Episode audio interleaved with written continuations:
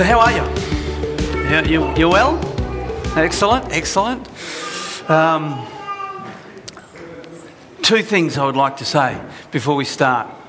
Um, Isaac and Olivia were married yesterday, and we had a. Um, it, it was one of those. It was. It was just. We just had a. It was. Look, every wedding is precious. I know, you know, but it was just such a beautiful wedding. It really was. It was, um, you know what was beautiful about it? What was really beautiful about it was there was, you know, Isaac's family here and Olivia's family here. You know how we do that, you know?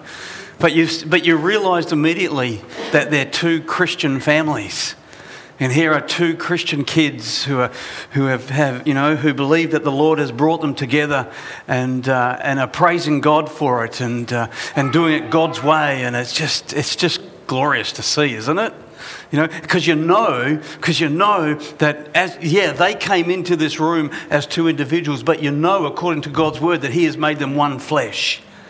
And they walked out of this room, they walked down this aisle as one flesh, as Mr. and Mrs. Dorr. And you know that because they are God's children, that God, this, this pathway here, I said to them, that is sacred ground right there in a sense. Because in that place, the pathway that God has for you began, and they walked out that, down that hall, out of that room, at the beginning of the course that God has established for them. We believe before all eternity, before time and matter began. Isn't that right? Because He knew us back then, didn't He? And what a glorious truth it is, and what a glorious hope it is to be able to see them go and know they're in God's hands. I, I just loved it. Just loved it. The other thing I want to tell you this morning is that um, she's not here. She was here in the first service, and that is Marnice. Uh, Marnice is leaving, uh, moving to Mandra. Um, Marnice, if you don't know, has been a part of the. She's one of the youth leaders, um, and she's just, she's just, she's just a beautiful, godly lady you know, and, um, and she's been this incredible example to the young girls of what it is to be a Christian woman, to, again, to be doing it God's way.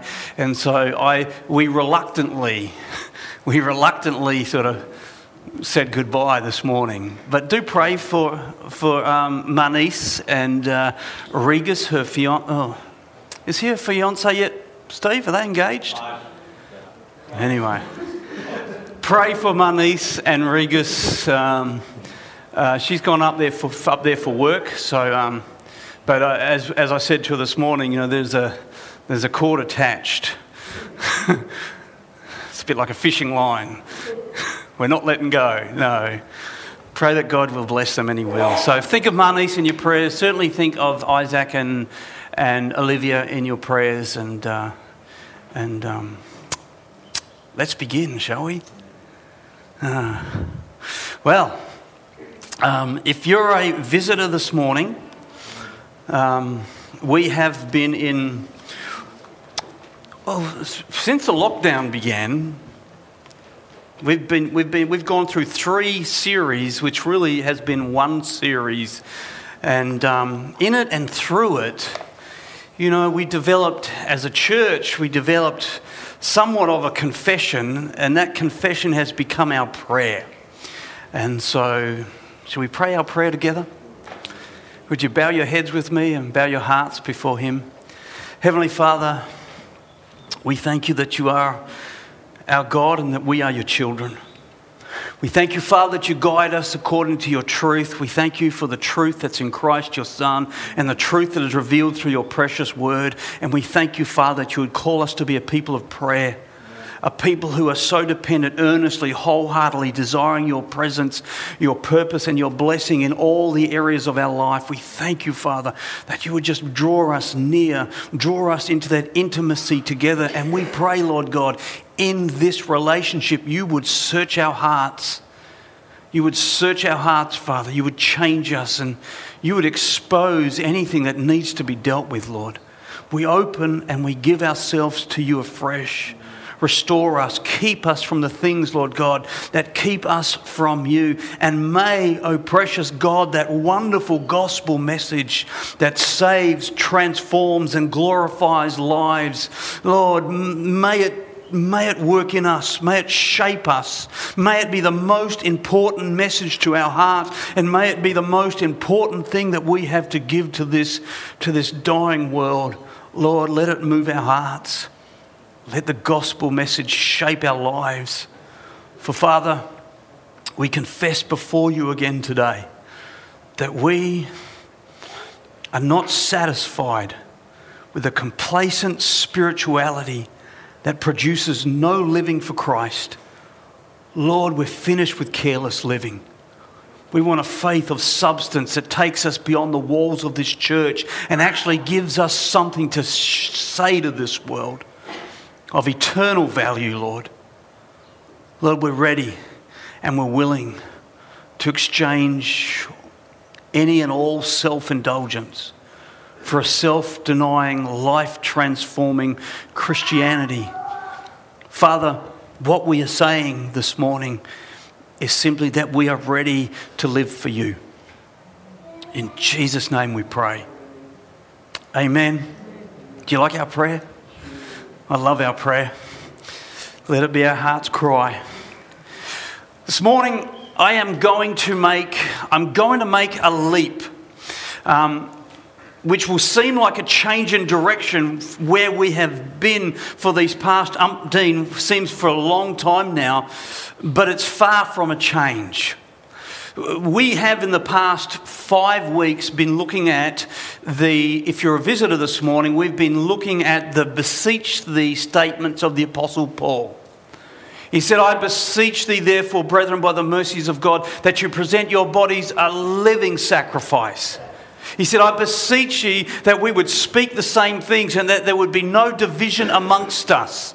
He said, I beseech ye that you would work, walk worthy of the vocation wherein you have been called. He said, I beseech ye, imitate me. The Apostle Paul would say, even as I imitate Christ. He would say, I beseech ye that you do not receive the grace of God in vain.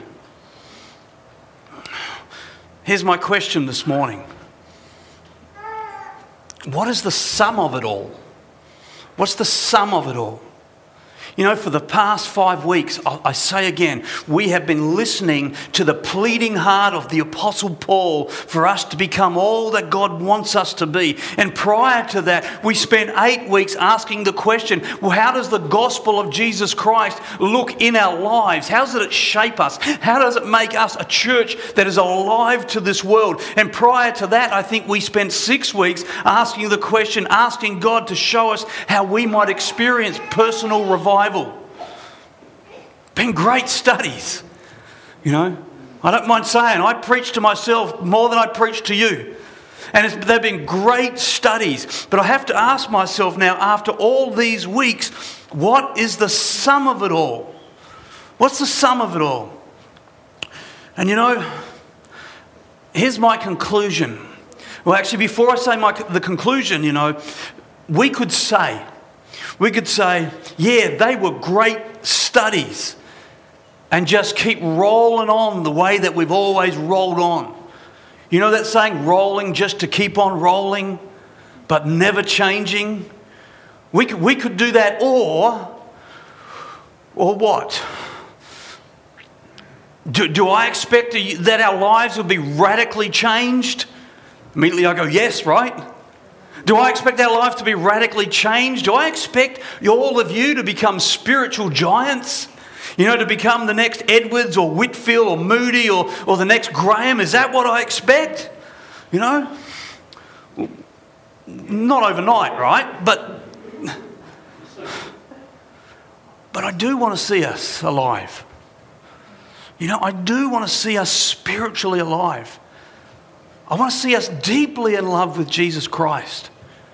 I want to see us hungering and thirsting after righteousness, unashamedly, unashamedly, unashamedly professing salvation in Jesus Christ's name, living lives shaped by and for His gospel. I want us to have a passion and a confidence in the Word of God that will not be shaken. I want every one of us to be God's spiritual foot soldiers, fulfilling the purpose for which He has called us and saved us for. Yeah, I do.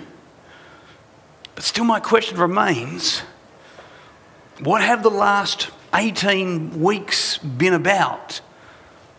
What's the sum of it all? Well, well here's, here's my conclusion, and it's very simple. It's simply this it's never too late. You know that?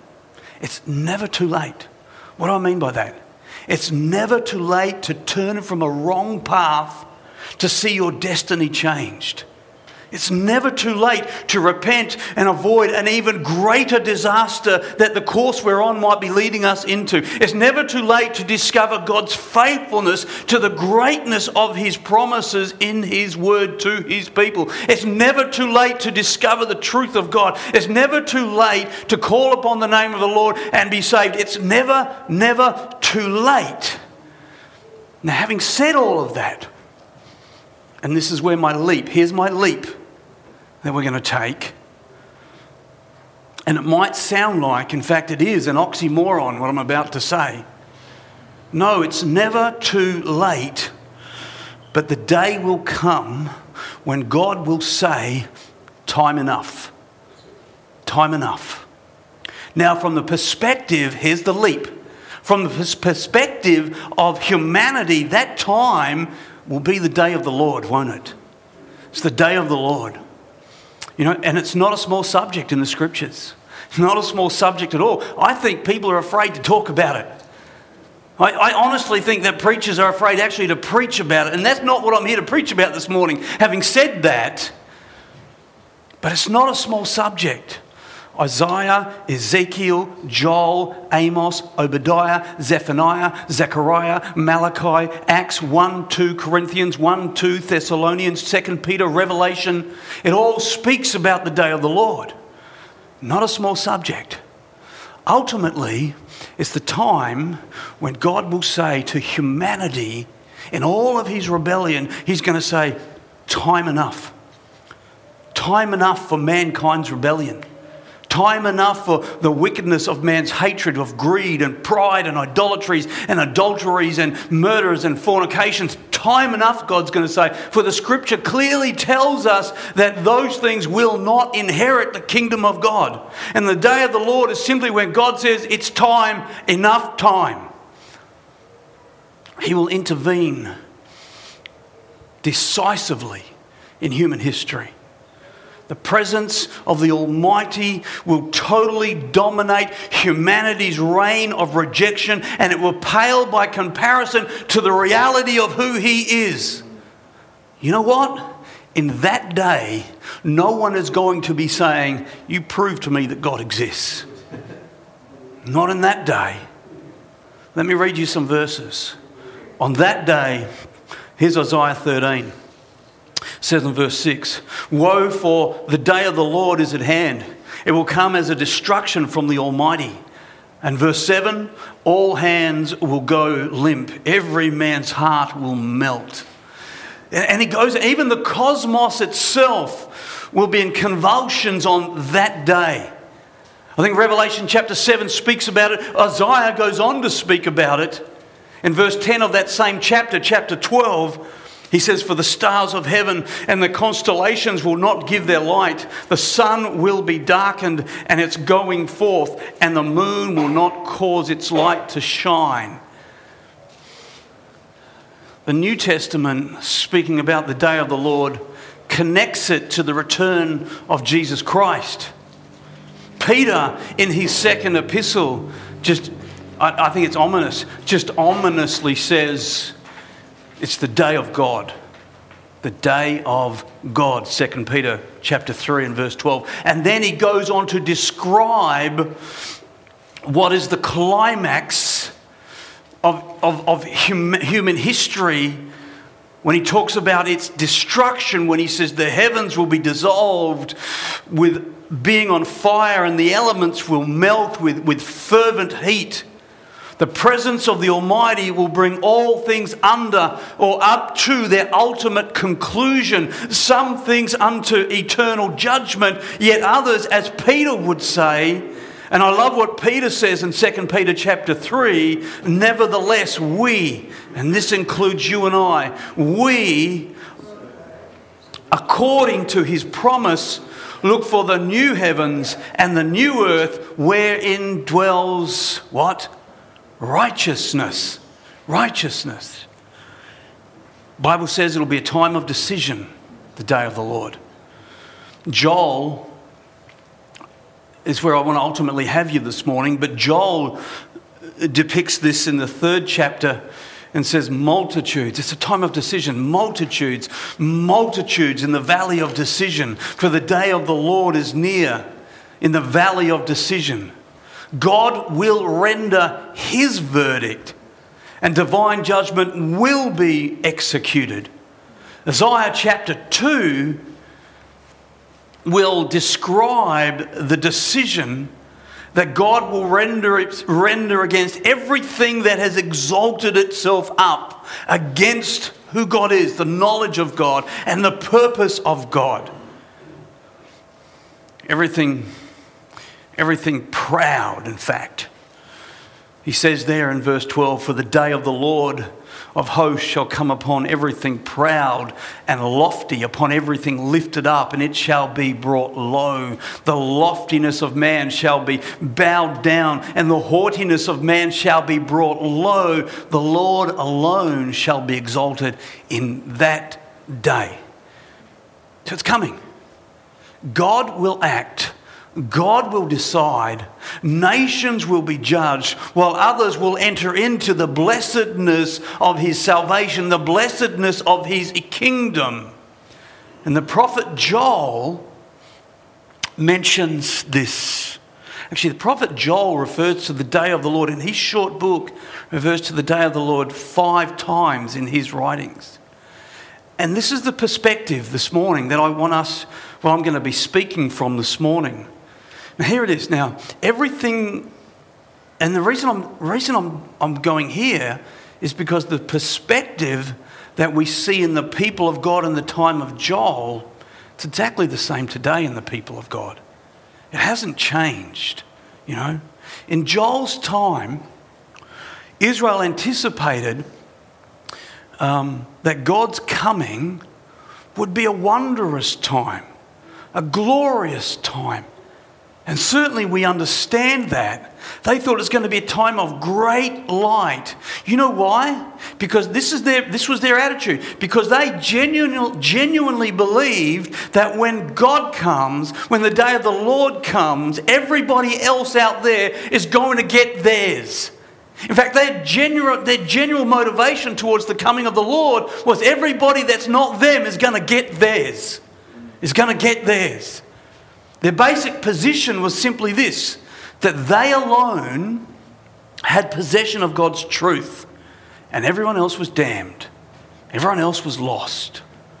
God made his covenant with them, and that's all that mattered to them. You know, the fact that they were worshipping idols, the fact that they were disregarding God's commands, the fact that they were living like the unbelievers didn't matter to them. They were God's chosen people, and everybody else was just on a slow roast. That's all that mattered to them. Now, now, please, with all that in mind, I want to read something to you. It's a quote. I want to read this to you. It says, It's amazing how long held beliefs, however ill founded, can often supplant the truth. This is talking about heresy. If repeated often enough, it becomes orthodoxy. It becomes ex- expect, accepted as truth. And the truth, through lack of rehearsal and practice, becomes untruth. Do you hear what he's saying? Do you hear what he's saying? Let me read it again. It is amazing how long held beliefs, however ill founded, can often supplant the truth. Heresy, if repeated often enough, becomes orthodoxy. It becomes accepted as truth, and the truth, through lack of rehearsal and practice, becomes untruth. Yes, yes, Israel we're in covenant with Almighty God.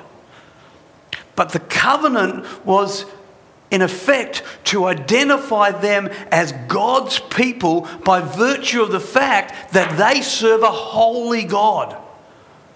They were to reflect the holiness of God. He said in Deuteronomy chapter 7, You are a holy people to the Lord your God. And Isaiah again, chapter 43, is not talking to the Jehovah Witnesses. He's talking to Israel. Says, You are my witnesses, says the Lord, and my servants whom I have chosen that you may know and believe me and understand that I am He. Before me there was no God formed, nor shall there be after me. I, am, I even I am the Lord, and besides me there is no Saviour. I have declared and saved, I have proclaimed, and there was no foreign gods amongst you. Therefore, you are my witnesses, says the Lord, that I am God. They were to be a witness to the world that the one true God is holy. They were to be God's invitation to the world. You know what? That's you today. We serve a holy God, a righteous God. And just like Israel back then, we are to be the invitation to the world to a holy God. So, how does that affect their lives way back then? Well, they lived unholy lives. They worshipped multiple gods. But still, their hearts cried out, ah, we are the chosen people of God. We're the secure people of God. And that's what they kept telling themselves. They told themselves. It didn't matter that they live like the rest of the heathens out there. We are God's people. We are the people of the promise, and everyone else is only ever here to serve and to fuel the fires of hell. That's what everybody else is here. And generation after generation after generation after generation, they told themselves that. They told themselves that. And heresy became truth to them.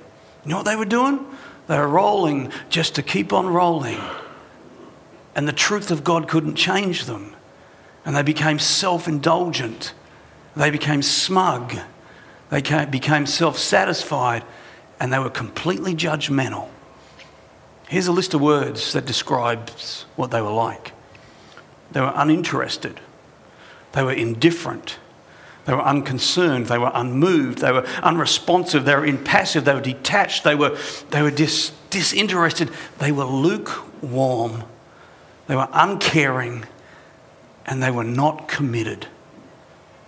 They didn't care about the dying world.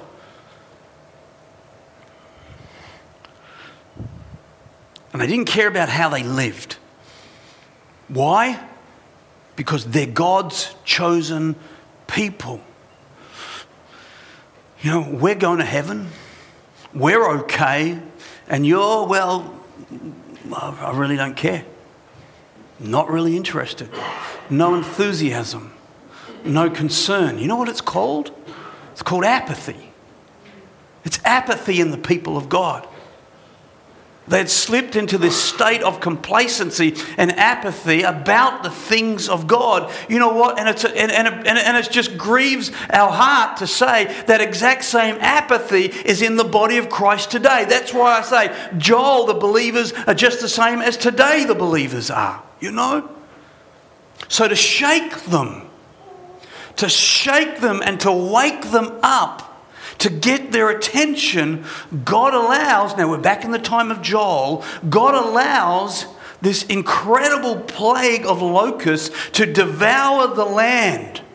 The land was ruined. Everything green was gone. Every branch, every trunk of every tree, everything was stripped clean. Then fire broke out, and whatever was left was destroyed. The cattle and the sheep were perishing. The vineyards were laid waste. The temple sacrifices stopped because there was nothing to sacrifice. Even the drunks were left drying out in the streets because there was no fruit of the vine. And in this state of devastation, God was speaking to his people. He was saying, This is a warning. This is a warning because in the Old Testament prophecy, there's always the near and the far fulfillment. And he was using that experience to speak to them to say, Hey, this is what the day of the Lord's going to be like. You know what he was saying? This is what the day of the Lord's going to be like, and you are not ready. What's the sum of it all? Are we ready? You are not ready for my coming. That's what he was saying. Amos, another Old Testament prophet, he said to them, This is Amos chapter 5. He says in verse 18, Woe unto you that desire the day of the Lord. To what end is it for you? The day of the Lord is darkness, it's not light. As if a man did flee from a lion and a bear then met him. Here's the thinking of what Amos is saying. Amos is saying that they're not ready. He's saying the same thing. You're not ready. The Jew believed that, that, that because he was a Jew, that it didn't really matter how he lived. And many Christians live like this.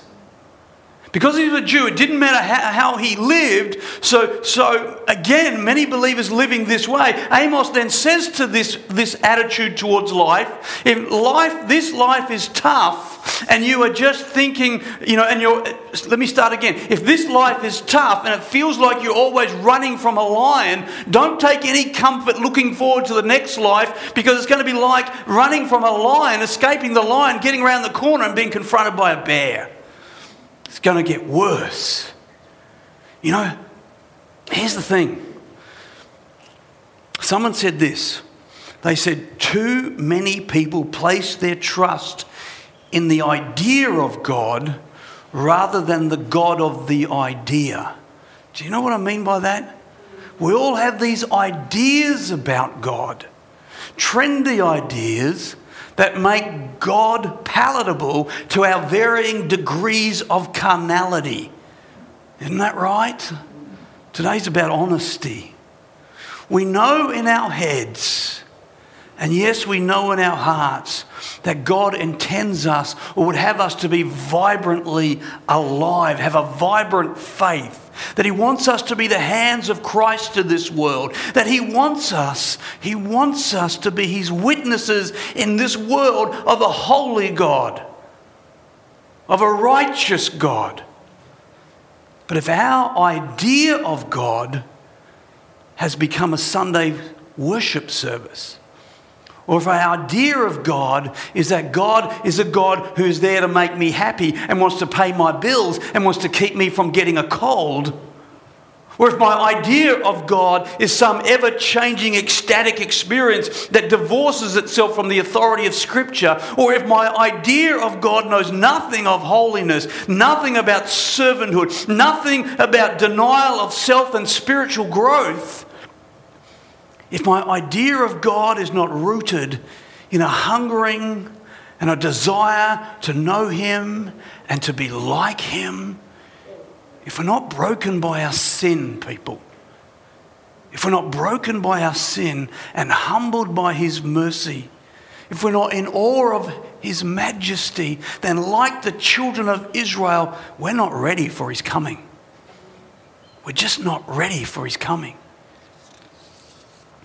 Please understand, I'm not saying these things to condemn.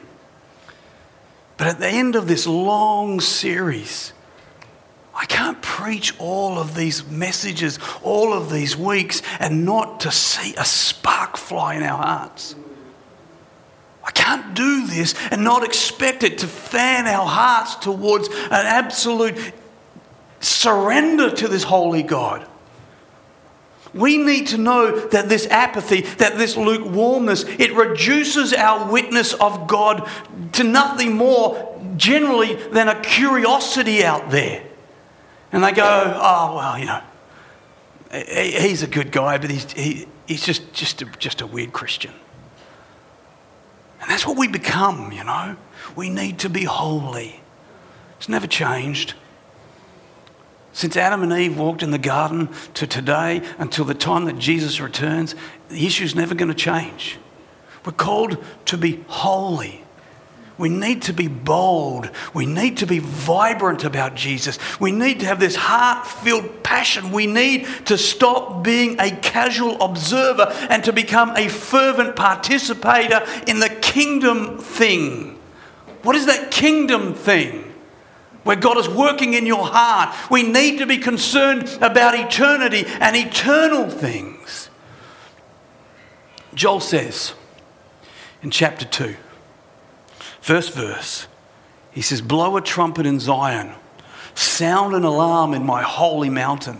Lord, let all the inhabitants of the land tremble. Why? For the day of the Lord is coming. It is at hand. And if it was at hand in the time of Joel, how much closer are we to the day of the Lord? We know we're in the last days, right? We, are know, we know that his hand, his coming is at hand. We know it in our hearts. And he describes it there way back then. And then he goes on in the next 10 verses to describe the horror of what it's going to be like, ultimately saying, Who can endure it? No man of flesh and blood can endure it. But then, God always brings his light, He always brings his hope. But then, verse 12, he says, Now therefore. It's one of the greatest now therefores in the scripture. You know that?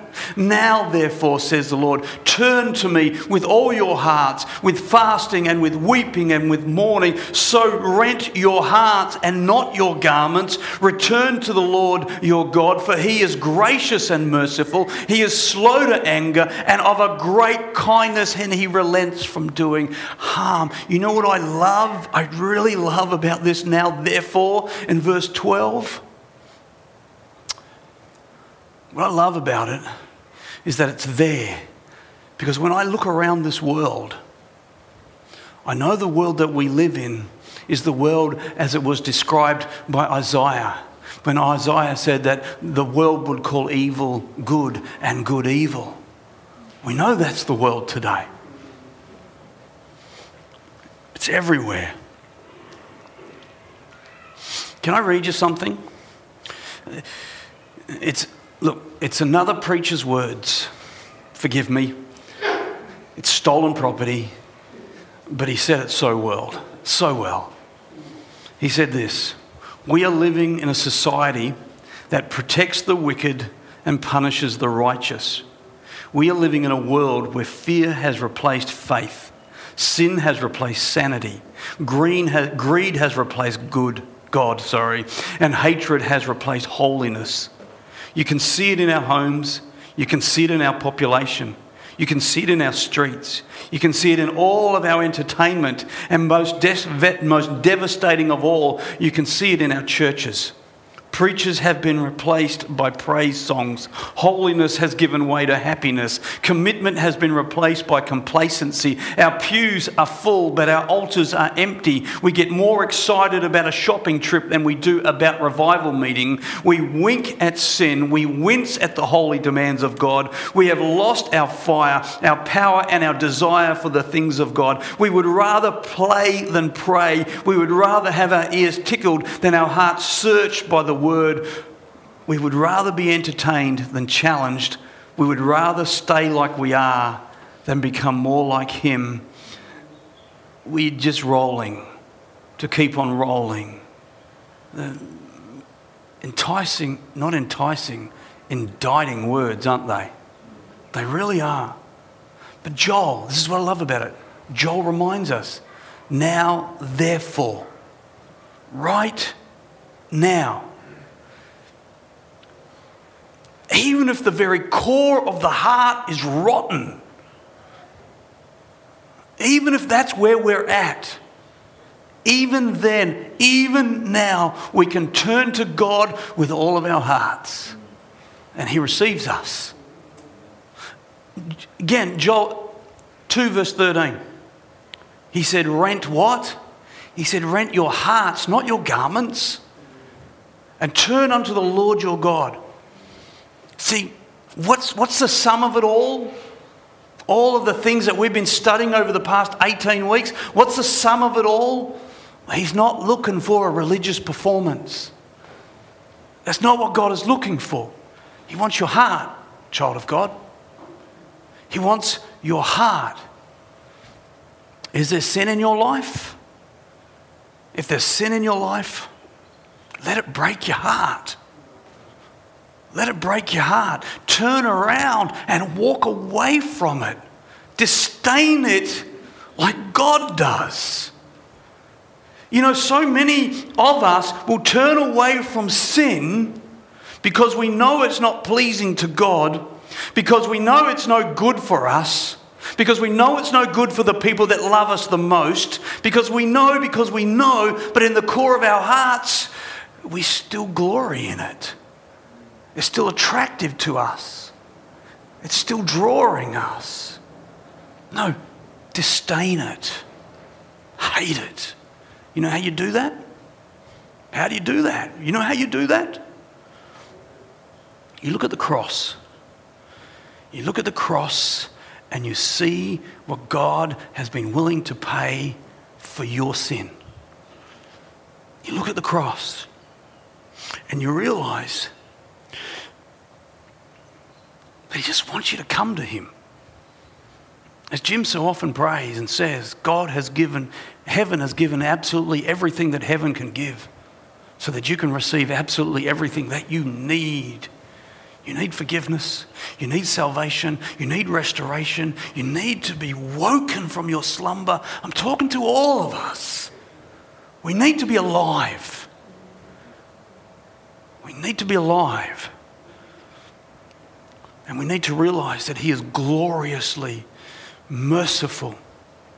Again, as he said, he is slow to anger. He's great in ki- he's great in kindness. You don't have to fear God. You can come to him at any time. He's not angry. He is gracious. He is merciful. Can I say it again? He is slow to anger. He's great in his kindness. And all he wants you to be is honest. He wants you to be honest with Him. He wants you to open your heart to Him. He wants us all just simply to get real. He wants the pretense to be gone. He wants the practice to be gone. He just wants to meet with you heart to heart. And that, in and of itself, is truly incredible. Let me tell you what I mean. Truly incredible. One of my favorite passages in the Old Testament is Isaiah chapter, chapter 1. He starts in verse 16. I was going to read it to you. Wash you, make you clean, put away the evil of your doings from before my eyes, God says. Cease to do evil. Verse 17, learn to do well, seek judgment, relieve the oppressed, judge the fatherless, plead for the widow. And then he says this Come now and let us reason together, says the Lord. Those words, if we would just, we just stop and think about it. Look, if the Queen of England was to say to you, Dave, come on now, let's talk, um, you probably wouldn't show up, would you? Because that's not a good example.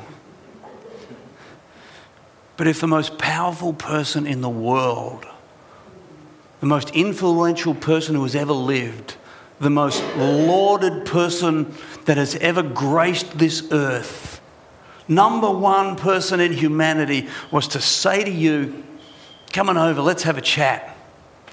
Let's talk about life. What an honor that would be, right? Well, here is the God of heaven, the creator of the universe, the one who brought it all into being, the one who without there is nothing, nothing exists. He is the one, according to Colossians chapter 2, that tells us that holds the entire physical universe together. He holds it all together. Everything about you, the very atoms within your body, are held together by the power of God. Without it, you simply don't exist. Every breath that you have has been birthed in the heart of God so that you can live. And not just you, but every one of the seven plus billion people that live on this planet and always have lived on this planet. Not to mention the rest of the physical universe that is out there. It's all held by Him. And He says to you, Dave, come, let's have a chat. Get it?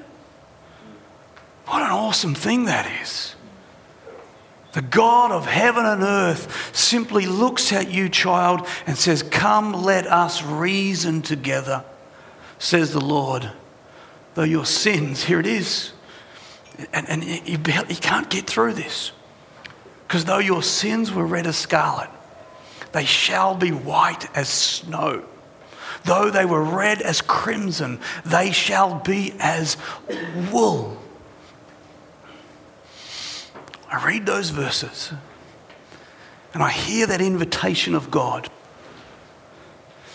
And I realize he's talking about the cross. I realize he's talking about what Jesus has done for me. I read those verses. Though your sins be red as scarlet, they shall be white as snow. My gaze is immediately lifted to Calvary's mountain, and I see my Jesus. I see my Savior upon the cross. I see him dying for me. I see his body brutalized. I see the blood flowing from his veins, and I realize that's what Isaiah was talking about.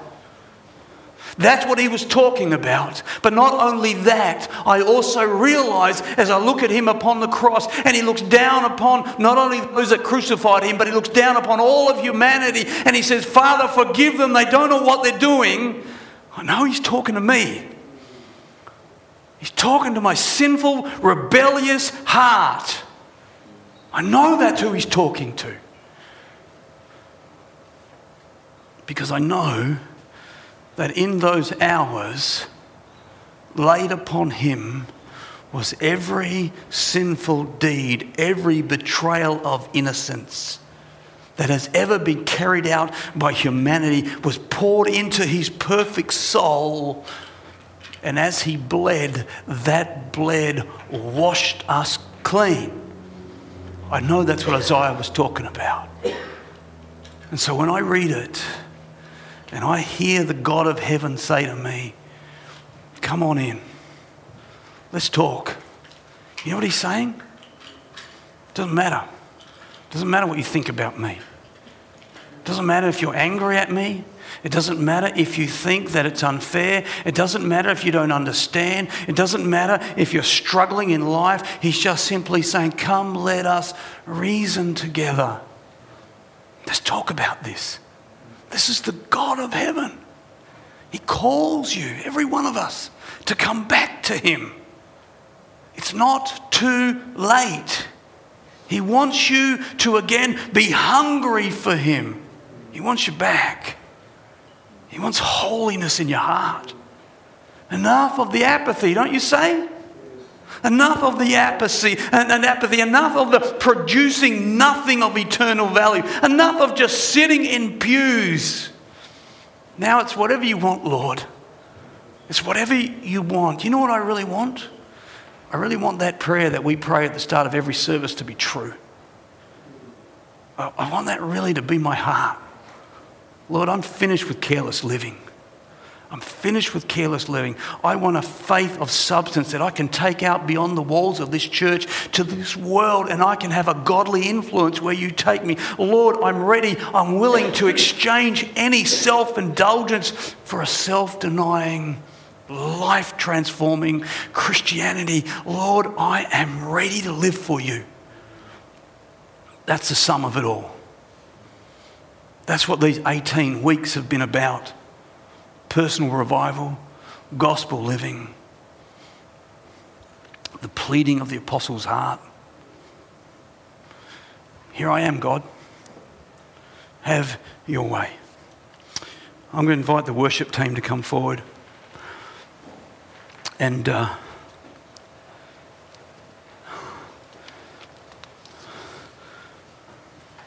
and let us gather around the communion table.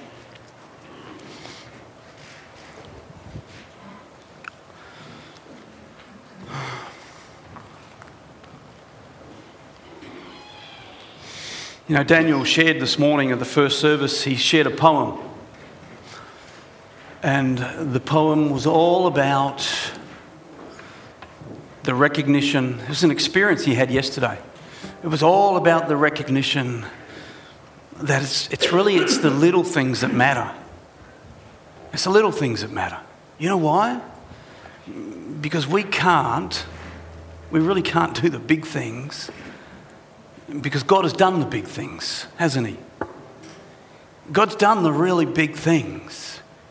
He created this earth, this heavens, the heavens and the earth. He placed mankind upon it. He laid down the boundaries for mankind and his creation. He watched mankind rebel and move away from him. He watched mankind seek to govern himself throughout all of his history. And yeah, the time will come when God will say, Time enough.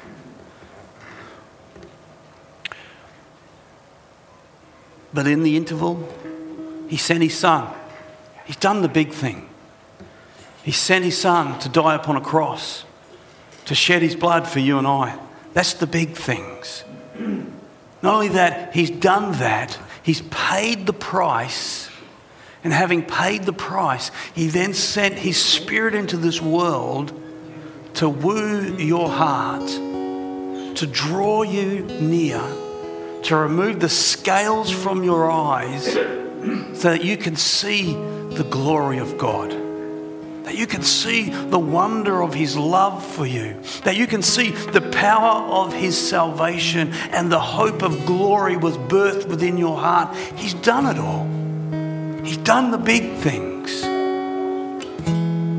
And, and we're called to do the little things. You know what they are? Every day. Just to choose righteousness, just to choose holiness, to be godly to love your neighbor as yourself, to accept his presence, to seek his leading, to fill your heart with his word, to allow him to be the God who saved you. The little things, the things that transform your life, the things that start the fire that the Spirit of God will fan into a blaze that will not only change your life, but to change the life of the ones that you love and to move into our society to change this world. Little things. Be a Christian. Let's pray. Father in heaven, oh Lord, we, we thank you for who you are. And, and we thank you for the wonder that you've birthed in our hearts. That we might gather as your family and we might look upon look upon you and your amazing grace, your incredible patience with us. But to hear the plea hear the cry. I beseech thee by the mercies of God, you'd present your bodies a living sacrifice, holy acceptable. We hear the cry, Lord. I beseech thee that you would not receive the grace of God in vain. Lord, the sum of it all is, is make us ready, Father Make us ready for your coming. Make us ready for today. May we not be ashamed, O oh God. Help us to take those baby steps towards you, Father. And if we're in this place, Lord, and we're walking away, or we don't know, or we're arguing, or we're dismissive, or we just don't care about this world out there, or if we think we are privileged and we're special, Oh, Lord, remind us we're not ready. Humble our hearts.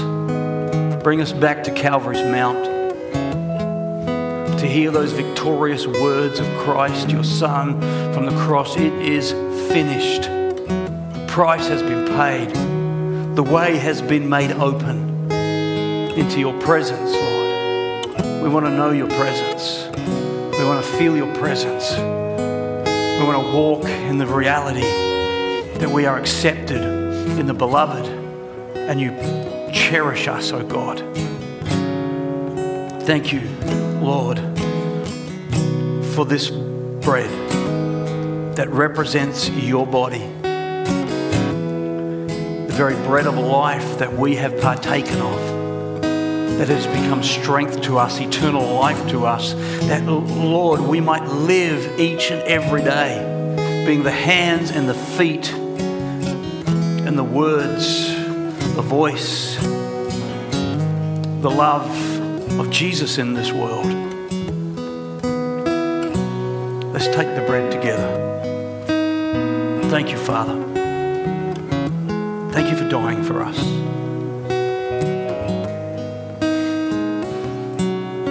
For this cup, it reminds me that truly your grace is sufficient, that truly you have done enough, and you need not do any more. Thank you that you've washed us clean. Remind us every day of the incredible price that was paid, Lord God, paid, Lord God, set us free and help us to walk in that freedom. We pray in Jesus' name.